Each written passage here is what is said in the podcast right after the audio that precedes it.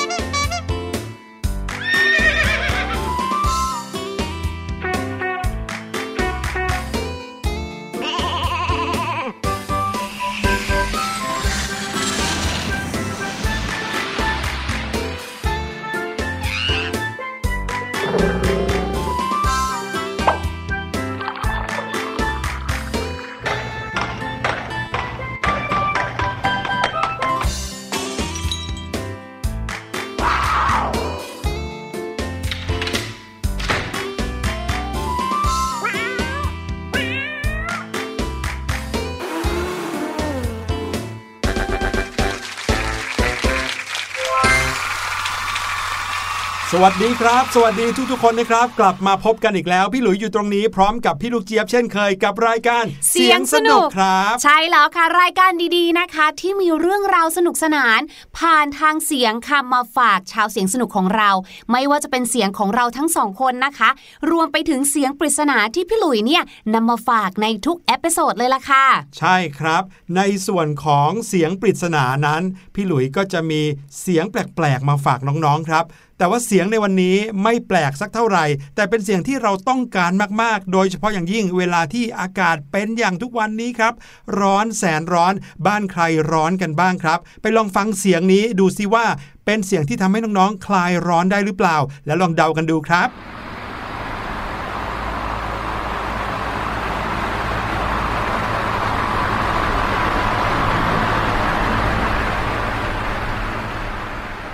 ฟัง แล้วไม่เห็นจะรู้สึกคลายร้อนยังไงเลยอะพี่หลุย โอ้โหพี่ลูกเจี๊ยบ พี่หลุยว่าเนี่ยเป็นเสียงที่คุ้นเคยของทุกบ้านเลยนะ ถ้าบ้านไหนร้อนมักจะมีเสียงเนี้ยตามมาเสมอๆเลยครับอืมก็พี่หลุยอะใบอย่างเงี้ยสิ่งที่พี่ลูกเจี๊ยบคิดนะก็คือเสียงของแป้งเย็นม แต่เนี่ยต้องไม่ใช่แน่ๆเลย เดี๋ยวเดี๋ยวเดี๋ยวพี่ลูกเจี๊ยบเสียงของแป้งเย็นเป็นยังไงฮะ ก็อาจจะเป็นเสียงของการเปิดฝา เสร็จแล้วก็เขย่าเขย่าแล้วก็เท แล้วก็ตามมาด้วยเสียงของความเย็นชื่นใจไงพี่หลุยอ๋อโรยแป้งลงบนตัวใช่ไหมอืมหลายๆ บ้านนะครับก็ใช้วิธีการแตกต่างกันในการที่จะคลายร้อนครับ บางบ้านก็เปิดพัดลม บางบ้านก็เปิดแอร์บางบ้านก็ใช้แป้งเย็นเหมือนอย่างที่พี่ลูกเจี๊ยบบอก ส่วนพี่หลุยนะครับ วิธีที่ถนัดที่สุดก็คือการอาบน้ำครับพี่ลูกเจี๊ยบอืมว่าก็ว่านะพี่หลุยถ้าพี่หลุยขี้เกียจอาบน้ำนะ เดี๋ยวเนี้ยเขามีเทคโนโลยีใหม่แล้วนะ อะไรล่ะฮะก็จากแป้งเย็นเดี๋ยวนี้พี่ลูกเจี๊ยบเห็นเขาทำออกมาเป็นเหมือนทิชชู่เปียก แต่เป็นทิชชู่เปียกแป้งเย็น ให้เราได้เช็ดถูตามตัวก็ถือว่าเหงื่อหายแล้วก็เย็นขึ้นเหมือนทาแป้งเย็นจริง ๆ เลยนะอืมสดชื่นขึ้นในเวลาที่บางทีเราอาจจะมีเหงื่อใช่ไหมใช่บางทีเราอยู่ข้างนอกเนาะเราอาจจะไม่ได้สามารถอาบน้ำได้ตามใจไงพี่หลุย อืมอืมอืมพี่หลุยว่านะ วิธีการในการคลายร้อนของแต่ละบ้าน แต่ละคนก็ต้องแตกต่างกันออกไปนะครับ ใครมีวิธีไหนก็สามารถแชร์กันเข้ามาได้ทางแฟนเพจของไทย PBS Podcast นะครับเอาล่ะหลังจากฟังเสียงปริศนากันไปแล้ว ก็ให้น้องๆได้เดากันนะครับ เดี๋ยวเราจะกลับมาเฉลย แต่ว่าตอนนี้พี่หลุยแล้วก็พี่ลูกเจี๊ยบนะครับจะพาน้องๆไปรู้จักกับนกชนิดหนึ่งถ้าพูดถึงนกแล้วพี่ลูกเจี๊ยบครับ ถ้าเรามองนกจากด้านข้าง เราจะเห็นตาข้างเดียวหรือสองข้างครับอืมถ้ามองจากด้านข้างอืมเราก็น่าจะเห็นตาข้างเดียวนะคะ พี่หลุย เนาะเพราะว่านกเนี่ยเขามีตาสองข้างที่อยู่ซ้ายกับขวาใช่ไหมครับ อืมเหมือนปลาไง แต่นกที่เรากำลังจะพูดถึงเนี่ยมองด้านข้างเราจะไม่เห็นลูกตาเขานะครับ ต้องมองจากข้างหน้าแล้วจะเห็นตาสองข้างเหมือนคนเลยล่ะครับ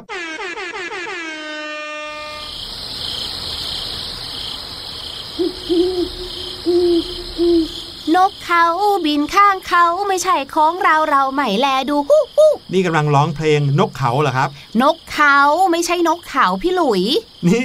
นกเขา มีด้วยเหรอครับ นกเขาไม่ใช่นกของเราไงนกเขาอ๋อ คือเป็นนกของคนอื่น ถูกต้องอ๋อแต่ว่านกที่เราจะพาน้องๆ ไปรู้จักในวันนี้เนี่ยเป็นนกของใครครับพี่ลูกเจี๊ยบ นกเขาค่ะ สรุปก็ยังเป็นนกเขาใช่ไหมไม่ถูใช่นกกของต้เราองเป็นนกเขา แถมเขาแมวด้วยนะ นกเขาแมวเหรอครับ วันนี้นะคะพี่หลุยกับพี่ลูกเจี๊ยบเนี่ยจะพาน้องๆชาวเสียงสนุกค่ะ มารู้จักกับเจ้านกเขานั่นเอง พี่ลูกเจี๊ยบเนี่ยนะเพิ่งรู้เหมือนกันเลยนะว่า นกเขากับนกฮูกเนี่ยก็คือนกเดียวกัน นั่นก็คือนกเขาฮูกนั่นเองค่ะ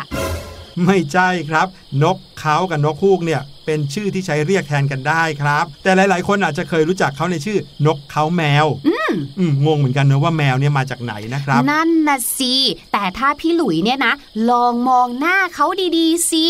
หน้าของเขาเนี่ยนะคะ เจ้านกเขาเนี่ยแหละ หน้าเขาเนี่ยจะคล้ายกับแมวมากๆเลยนะอืมเนี่ยแหละก็เลยเป็นที่มาที่ไปของชื่อเล่นอีกหนึ่งชื่อของเขาว่า นกเขาแมวค่ะ ครับผมอะ เราพูดกันมาขนาดนี้แล้ว เชื่อว่าน้องๆก็คงจะนึกภาพเจ้านกชนิดนี้ ออกแล้วใช่ไหมล่ะครับ ถ้าพูดถึงนกฮูกหรือว่านกเขาแมวเนี่ยน้องๆ คิดถึงอะไรกันครับ ถ้าเป็นพี่หลุยนะพี่หลุยจะนึกถึงสติปัญญาและความเฉลียวฉลาดครับ เพราะว่าในนิทานแต่ละเรื่องหรือว่าตามรายการเด็กเนี่ยนะครับ เวลาเขาจะพูดถึงคนที่มีสติปัญญา เขาก็จะให้ลุงนกฮูกเป็นตัวแทนเสมอเลย อืม พี่ลูกเจี๊ยบเหรอ พี่ลูกเจี๊ยบจะนึกถึงบรรยากาศวังเวง ตอนกลางคืน บางทีนะก็เกี่ยวข้องกับแม่มดไม่ก็ผี เพราะว่าในทีวีในหนังเนี่ยนะคะ พี่ลูกเจ็บเห็นแบบนี้ทุกทีเลย เสร็จแล้วนะ เจ้านกเขาเนี่ยก็จะร้องฮู้ฮู้ฮู้ฮู้ฮู้อย่างเงี้ยเป็นนกที่หากินในเวลากลางคืนใช่ไหม เพราะฉะนั้นเราก็รู้จักธรรมชาติของนกชนิดนี้อย่างหนึ่งแล้วก็คือ เราน่าจะไม่สามารถเห็นเขาได้ในเวลากลางวันนะครับใช่เว้นแต่ว่าเราจะเลี้ยงเขาเอาไว้หรือว่าไปตามคาเฟ่ที่ญี่ปุ่นนี่เขามีคาเฟ่นกเขาแมวด้วยนะ ใช่ใช่ใช่ก็ไม่รู้เหมือนกันนะว่าคาเฟ่นี้จะเปิดแต่เวลากลางคืนหรือเปล่า แล้วพี่หลุยกับน้องๆชาวเสียงสนุกสงสัยไหมล่ะคะว่าทำไมทำไมนกตัวอื่นๆเนี่ยนะเขาก็ออกมาทำมาหากินกันในเวลาเช้าหรือเวลากลางวัน จนกลายเป็นสำนวนเลยใช่ไหมว่าเนี่ยนะ early bird ถ้าเกิดว่าเราตื่นก่อนเนี่ย เราก็จะเหมือนนกที่ได้กินหนอนก่อนอย่างเงี้ยอืมแต่ทำไมล่ะคะ เจ้านกเขาหรือนกฮูกเนี่ยถึงได้ออกหากินในเวลากลางคืนเนี่ย หรือว่าเป็นเพราะว่านกฮูกหรือว่านกเค้าแมวเนี่ยเขาเป็นเพื่อนกับบรรดาพ่อมดแม่มดครับอืมอย่างในเรื่องแฮร์รี่พอตเตอร์เนี่ยเราจะเห็นเขาเป็นเหมือนกับ ใช้แทนนกพิราบสื่อสารเลยนะอืมเป็นสัตว์เลี้ยงของบรรดาพ่อมดอะไรอย่างเงี้ย คือเขาว่ามีกลยุทธ์ในการหากินนะคะ สาเหตุที่เจ้านกเค้าเนี่ยหากินในเวลากลางคืนเนี่ย เพราะนกเค้าไม่อาจสู้กับบรรดานกล่าเหยื่อในช่วงกลางวันอย่างเหยี่ยวหรือว่าอินทรีได้ พวกเนี้ยเขาไวแล้วก็กรงเล็บเขาเนี่ยก็แหลมด้วยนะปากเขาก็แหลมด้วยครับแถมบางครั้งนะคะ ยังถูกนกที่มีขนาดเล็กกว่าอย่างนกเอี้ยงหรือนกกิ้งโครงไล่จิกตีกต่างหากโอ้โหโอ้ไม่สมศักดิ์ศรีเลยเนี่ย นั่นนะสิน่าสงสารจังเลยเจ้านกฮูกหรือว่านกเขาเนี่ยนะครับ แล้วเหยื่อของเขาล่ะครับ ส่วนใหญ่แล้วเป็นอะไรกันบ้างน้องๆ รู้หรือเปล่า ส่วนใหญ่แล้วนะครับ เจ้านกฮูกหรือว่านกเขาเนี่ยอาหารของเขาก็คือบรรดาสัตว์เล็ก ๆ ครับ อย่างหนู งูตัวเล็กๆนะครับสัตว์เลื้อยคลานต่างๆ หรือว่าสัตว์ครึ่งบกครึ่งน้ำเล็กๆนะครับพวกกบเขียดอะไรต่างๆ หรือแม้แต่ค้างคาวตัวเล็กๆเนี่ยก็ยังเป็นเหยื่อของเจ้านกฮูกได้เหมือนกันครับโอ้ยนึกว่าจะเป็นเพื่อนกันซะอีกอืมถึงแม้ว่าจะอยู่ในเวลากลางคืนเหมือนกันใช่ไหมแสดงว่าเขาก็เป็นศัตรูในเวลากลางคืนกันละครับ ใช่ค่ะ แล้วก็อย่างที่เล่าให้ฟังนะคะว่านกเขาแมวหากินในเวลากลางคืน แปลว่าร่างกายของเขาค่ะ หรือว่าคุณลักษณะเขาเนี่ยก็ต้องมีสิ่งที่โดดเด่นมากกว่าสัตว์ที่หากินในเวลากลางวันถูกไหม พอเขาเนี่ยนะคะหากินในเวลากลางคืน ร่างกายของเขาก็ถูกสร้างมาให้เหมาะกับกลางคืนมากๆเลย เพราะว่าดวงตาของเขาเนี่ยจะใหญ่โตกว่าเหยี่ยว แล้วก็อินทรีมาก เอาจริง ๆ ตาเขาก็เหมือนแมวจริง ๆ นะอืมกลมๆนะคะ แล้วก็โตๆตรงตาดำเนี่ยใช่โตๆดวงตาที่อยู่ด้านหน้าของใบหน้าเขาเนี่ย เหมือนมนุษย์แล้วก็สัตว์ตระกูลแมวอย่างที่เล่าให้ฟังค่ะ และที่สำคัญนะคะ เล็บของเขาเนี่ยก็จะโค้งแหลมปากก็จะงุ้มเหมาะมากๆเลยสำหรับที่จะจับสัตว์กินค่ะ แต่ทั้งหมดทั้งมวลนี้นะคะ ยังไม่เท่ากับคุณสมบัติข้อนี้ ตอนที่พระเจ้าสร้างมาเนี่ยนะโหสงสัยเนี่ยจะใส่วิตามินที่เกี่ยวกับเรื่องข้อต่อเยอะไปหน่อยหนึงค่ะทำไมฮะ เพราะว่าหัวของเจ้านกเขาเนี่ยหมุนได้เกือบรอบตัวเลยค่ะ โอ้โห ของเราเนี่ยยังแบบ เอียงซ้ายเอีก็ยงประมาณขวาไม่เกิน 180 องศา ใช่ ถ้าเราอยากเห็นอะไรข้างหลังเนี่ย เราก็ต้องหมุนตัวถูกไหมเที่ยวคะตัวเอาแต่นกเขาแมวไม่ต้องเลยค่ะ เพราะว่าหัวของเขาเนี่ยสามารถหมุนได้เกือบรอบตัวอย่างที่บอกก็คือ 270 องศา โอ้โห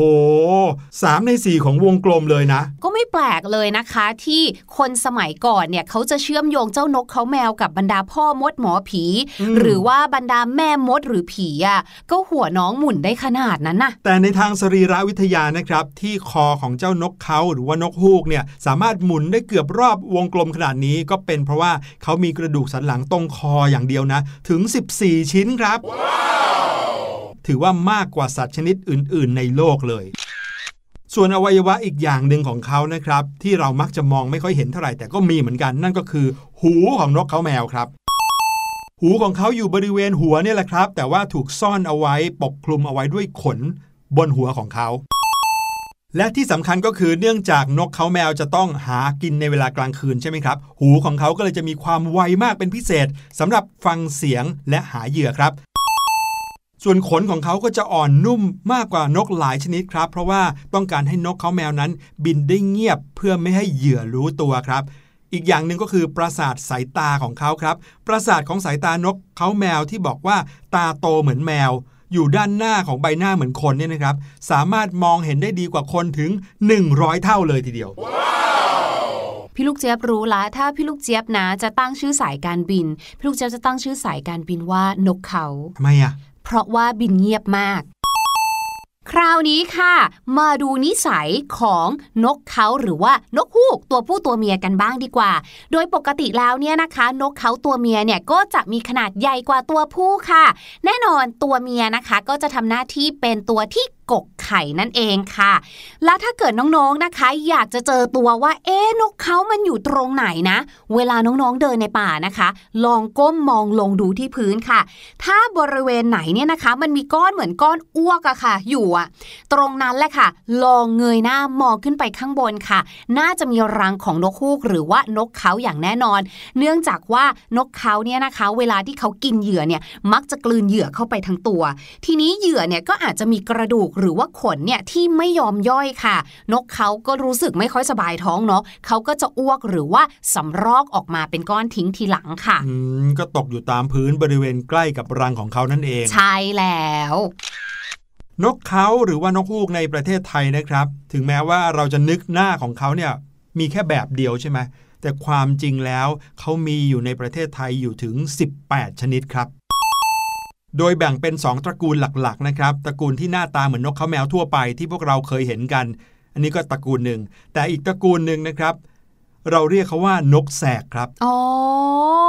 นกแสกนี่เป็นญาติกันกับนกเขาหรอกเหรอเนี่ย ใช่ครับ นกแสกเนี่ยก็เป็นนกที่อยู่ในเวลากลางคืน หน้าตาก็คล้ายๆ กับนกฮูก หรือว่านกเขาแมวมากเลยนะครับอืมเพียงแต่ว่าเสียงร้องของเขาจะดังนะครับ แล้วก็จะไม่จะเป็นฮูกฮูกแต่จะเป็น เสียงแอ้ออกมาเลยนะครับ เขาร้องว่าแสกแสกหรือเปล่าคะ ประมาณนั้นครับ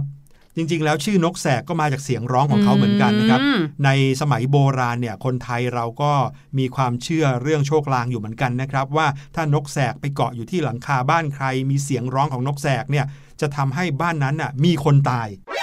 เออพูดถึงความเชื่อแล้วเนี่ยนะครับ นกฮูกหรือว่านกเขาแมวเนี่ยนะครับเป็นสัตว์ที่เกี่ยวข้องกับความเชื่อของมนุษย์เยอะมากเลยนะ หลากหลายประเทศ หลากหลายพื้นที่ในแต่ละทวีปก็มีเรื่องราวตำนานหรือว่าความเชื่อเกี่ยวกับนกฮูกแตกต่างกันออกไปครับ ใช่มีทั้งดีแล้วก็ไม่ดีเนาะอย่างที่พี่หลุยเกริ่นก่อนหน้าเนี่ยว่า นกฮูกเนี่ยเราก็จะเห็นว่าในแง่ดีของเขาหลาย ๆ คนจะมองว่าเขาเป็นสัตว์ที่ฉลาดอืมแต่ในขณะเดียวกันไอะอย่างประเทศไทยของเราก็จะมองว่านก แต่เราไม่ได้มองว่านกฮูกไม่ดีไงเรามองว่านกแสก ซึ่งเป็นญาติกับนกฮูกเนี่ยอืมเป็นสัญลักษณ์ที่แบบไม่ค่อยดีเท่าไหร่ ครับผมยังในศาสนาฮินดูนะครับนกเขาแมวเป็นพาหนะของพระแม่ลักษมี เทพีแห่งความอุดมสมบูรณ์แล้วก็เกี่ยวกับพืชพันธุ์ข้าวด้วยเขามีความเชื่อว่าพระแม่ลักษมีเนี่ยจะขี่นกเข้าแมวออกไปตรวจนาข้าวในเวลากลางคืนครับ ซึ่งความเชื่อนี้คล้ายกับของกรีกโบราณเหมือนกัน ที่บอกว่านกเขาแมวขนาดเล็ก เป็นสัญลักษณ์ที่เกี่ยวข้องกันกับเทพแห่งสติปัญญาครับ ดังนั้นก็เลยมีสิ่งที่น่าสนใจอย่างหนึ่งครับ ชื่อของวงนกเขาแมวเนี่ยนะครับในทางวิทยาศาสตร์เนี่ยมาจากภาษากรีก คือคำว่าเอเธนาซึ่งก็หมายถึงเทพีเอเธนาเทพีแห่งสติปัญญานั่นเองแหละครับ ชาวไอริชเองเนี่ยเขาก็มีความเชื่อเกี่ยวกับนกฮูกว่านำพาเอาแบบความดี โชคลาภโชคดีมาให้เหมือนกันนะ แต่วิธีการเขาโหดมากๆเลยอะ่ะครับคือถ้าเกิดสมมุติว่านะคะ มีนกเขาแมวเนี่ยบินเข้าบ้านใคร ต้องฆ่านกเขาแมวนะเหรอเออทั้งทงๆที่นำพาโชคดีมาให้แปลกไหมเพราะอืมเขาเชื่อว่าถ้าเกิดปล่อยไปเหมือนกับปล่อยให้ความโชคดีเนี่ยบินหนีหายไปด้วยเฮ้ยโหดมากทำไมความเชื่อของชาวเลี้ไอยงไว้ริสไม่ได้เขาเหรอ โหดขนาดนี้ นั่นน่ะสิทำไมถ้าคิดแบบนี้น่าจะคิดกลับกันเนาะว่า ถ้าอย่างนั้นก็เลี้ยงไว้สิความอืมโชคดีจะได้อยู่กับเราตลอดไปเลยอืมเขากลัวว่าความโชคดีจะบินออกไปสักวันหนึ่งโอ้ก็ให้อยู่ในเอาแล้วถ้าเกิดว่าเขาฆ่าเจ้านกเขาแมวทิ้งในบ้านแล้วอะเขาเก็บไว้ในบ้านไหมล่ะงงไหมล่ะอืมไม่รู้เหมือนกันอาจจะมีการสตัฟฟ์ไว้มั้งอืมข้ามมายังฝั่งของชาวอินเดียนแดงบ้างครับ ความเชื่อของชาวอินเดียนแดงเกี่ยวกับนกฮูก หรือว่านกเค้าแมวก็ไม่แพ้ที่ไหนครับเขามีความเชื่อว่า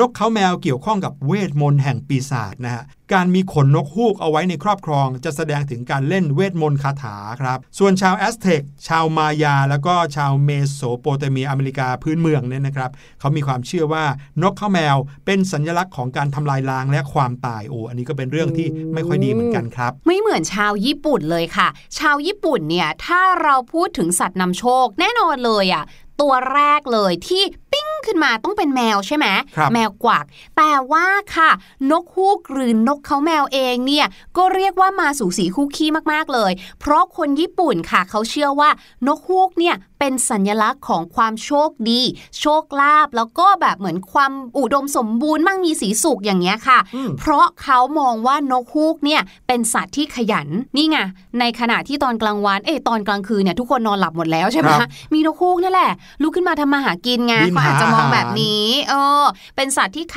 ยันร่ำรวย แล้วก็จะนำความสุขมาให้กับสมาชิกทุกคนในบ้านค่ะ นกฮูกเนี่ยก็เลยเหมือนเป็นตัวแทนของเทพที่เด่นในการขอพรเรื่องการเรียนอีกด้วยนะสำหรับคนญี่ปุ่น เด็กๆที่เป็นเด็กนักเรียนนะคะเขาก็มีความเชื่อด้วยนะว่า ถ้าพกนกฮูกติดตัว หรือแม้กระทั่งอาจจะไม่ใช่นักเรียนก็ได้เป็นแบบคนธรรมดาทั่วไปทำงานแล้วอะไรแบบนี้ค่ะ ถ้ามีนกฮูกตั้งอยู่ในบ้านก็จะช่วยให้ครอบครัวเนี่ยกินดีอยู่ดีไม่ลำบากพบแต่ความโชคดี ถ้าเป็นเด็กนักเรียนพกนกฮูกไปในวันสอบเขาก็จะรู้สึกอุ่นใจว่า เอ้ยวันนั้นเขาน่าจะทำข้อสอบได้ดี อืมเพราะว่าส่วนใหญ่จะสอบในเวลากลางวันนะทำข้อสอบไปก็อาจจะหลับไปก็ได้ โอ้ง่ายๆอะไรอย่างนี้ อย่างที่บอกว่านกฮูกอีกหนึ่งสัญลักษณ์ที่เรามองเขาเนี่ยก็คือเหมือนเขาเป็นสัตว์แห่งความฉลาด รอบรู้แบบ wise W I S E wise อย่างเงี้ยด้วย ใช่ครับ โอ้โห เรื่องราวของความเชื่อนะครับ เกี่ยวกับนกฮูกเนี่ยมีไม่น้อยเลยทีเดียวก็ขึ้นอยู่กับเรานะครับ ว่าเราจะหยิบเอาความเชื่อแบบไหนมา แต่พี่หลุยว่าถ้าเราจะพูดถึงความเชื่อแล้ว เราก็พูดถึงสิ่งดีๆ ที่จะเข้าหาตัวเราดีกว่าเนาะ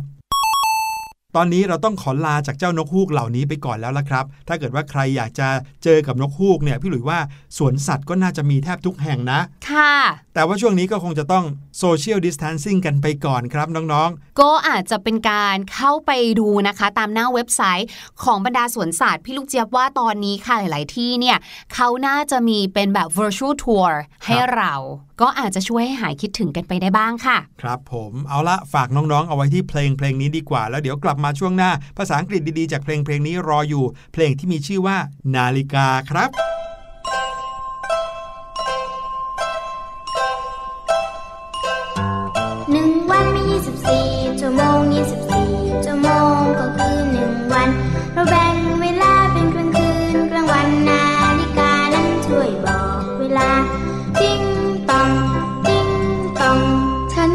สงสัยใช่เสียงกระป๋องหรือเปล่า ฉันเปล่า ฉันเปล่า ฉันนั้นคือนาฬิกา ฉันตัวกลมกลมส่งเสียงบอกเวลา ถึงหกนาฬิกาฉันก็ตี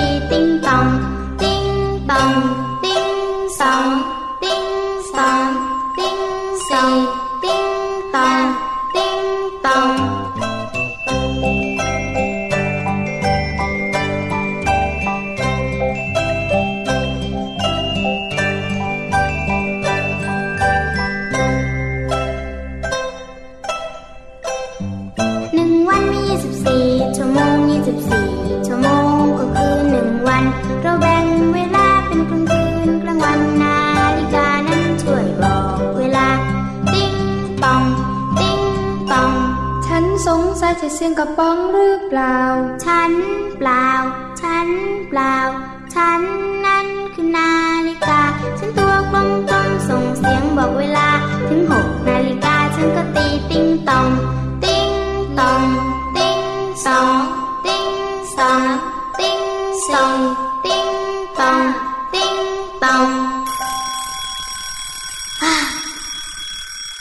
ดถึงนาฬิกา เราก็ต้องนึกถึงเวลาสิคะ พี่ลูกเจี๊ยบเชื่อว่าหลาย ๆ คนตอนนี้นะคะ อาจจะนับวันรอคอย ไม่ว่าจะเป็นเรื่องของการรอคิวนะคะ ในการเข้ารับฉีดวัคซีน รวมไปถึงค่ะการรอคอยให้สถานการณ์แต่ละอย่างเนี่ยนะคะ มันกลับมาเหมือนเดิม หรือว่ากลับมาดีขึ้นทีละนิดทีละนิดขึ้นไปเรื่อย ๆ นะคะ วันนี้ค่ะพี่ลูกเจี๊ยบก็เลยอยากจะมาแบ่งปันประโยคภาษาอังกฤษที่เกี่ยวข้องกับการล็อก down นั่นเองค่ะ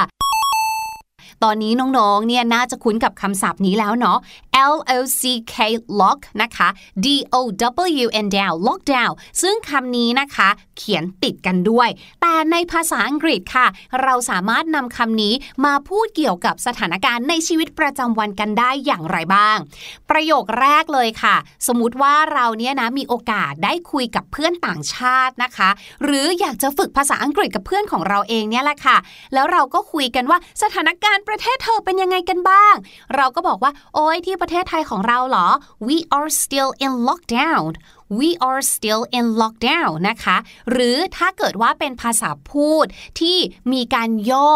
are ก็จะเป็น we're still in lockdown ก็คือพวกเราอะยังคงล็อกดาวน์กันอยู่เลยจ้า ยังไม่สามารถไปไหนได้เลยนะคะ and I hope the situation will be eased tomorrow and I hope the situation will be eased tomorrow แล้วฉันก็หวังว่าสถานการณ์นี้เนี่ยนะ will be eased นะคะ E A S E D East นะคะ มาจากบ้านเดียวกันกับคำว่า easy ที่แปลว่า ง่ายนั่นเองค่ะ ดังนั้นนะคะ ประโยคนี้จึงหมายความว่า และฉันก็หวังว่าสถานการณ์เนี่ยจะดีขึ้นหรือจะมีการผ่อนคลายมากขึ้น ในวันพรุ่งนี้นั่นเอง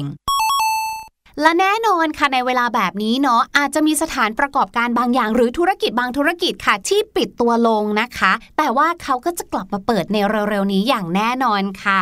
Some business are going to reopen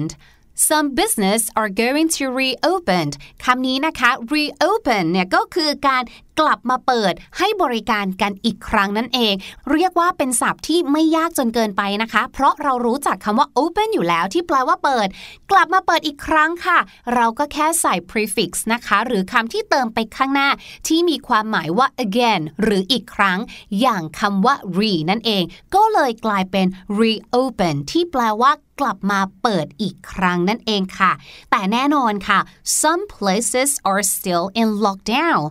some places are still in lockdown แต่ก็ยังมีบางที่นะคะ ที่ยังคงล็อกดาวน์อยู่ เราก็ได้แต่หวังว่าสักวันหนึ่งเราจะได้พูดแบบเพื่อนของเราว่า the lockdown is over The lockdown is over คำว่า over นะคะ เหมือนเวลาที่เราเล่นเกมไงก็คือจบแล้วหยุดแล้ว ก็หมายถึงสถานการณ์การล็อกดาวน์นั้น ได้จบลงแล้วนั่นเองค่ะ เอาล่ะ เรามาเฉลยเสียงปริศนากันดีกว่านะครับ ลองไปฟังกันอีกสักทีครับ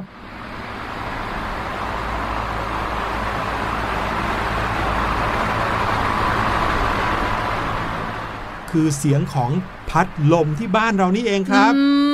วันนี้รายการเสียงสนุกหมดเวลาแล้วนะครับ เราจะกลับมาพบกับทุกคนใหม่ทุกเวลาที่คิดถึงกันทางไทย PBS Podcast แห่งนี้ครับ วันนี้ลาไปก่อน สวัสดีครับ สวัสดีค่ะ สบัดจินตนาการสนุกกับเสียงเสริมสร้างความรู้ในรายการ เสียงสนุก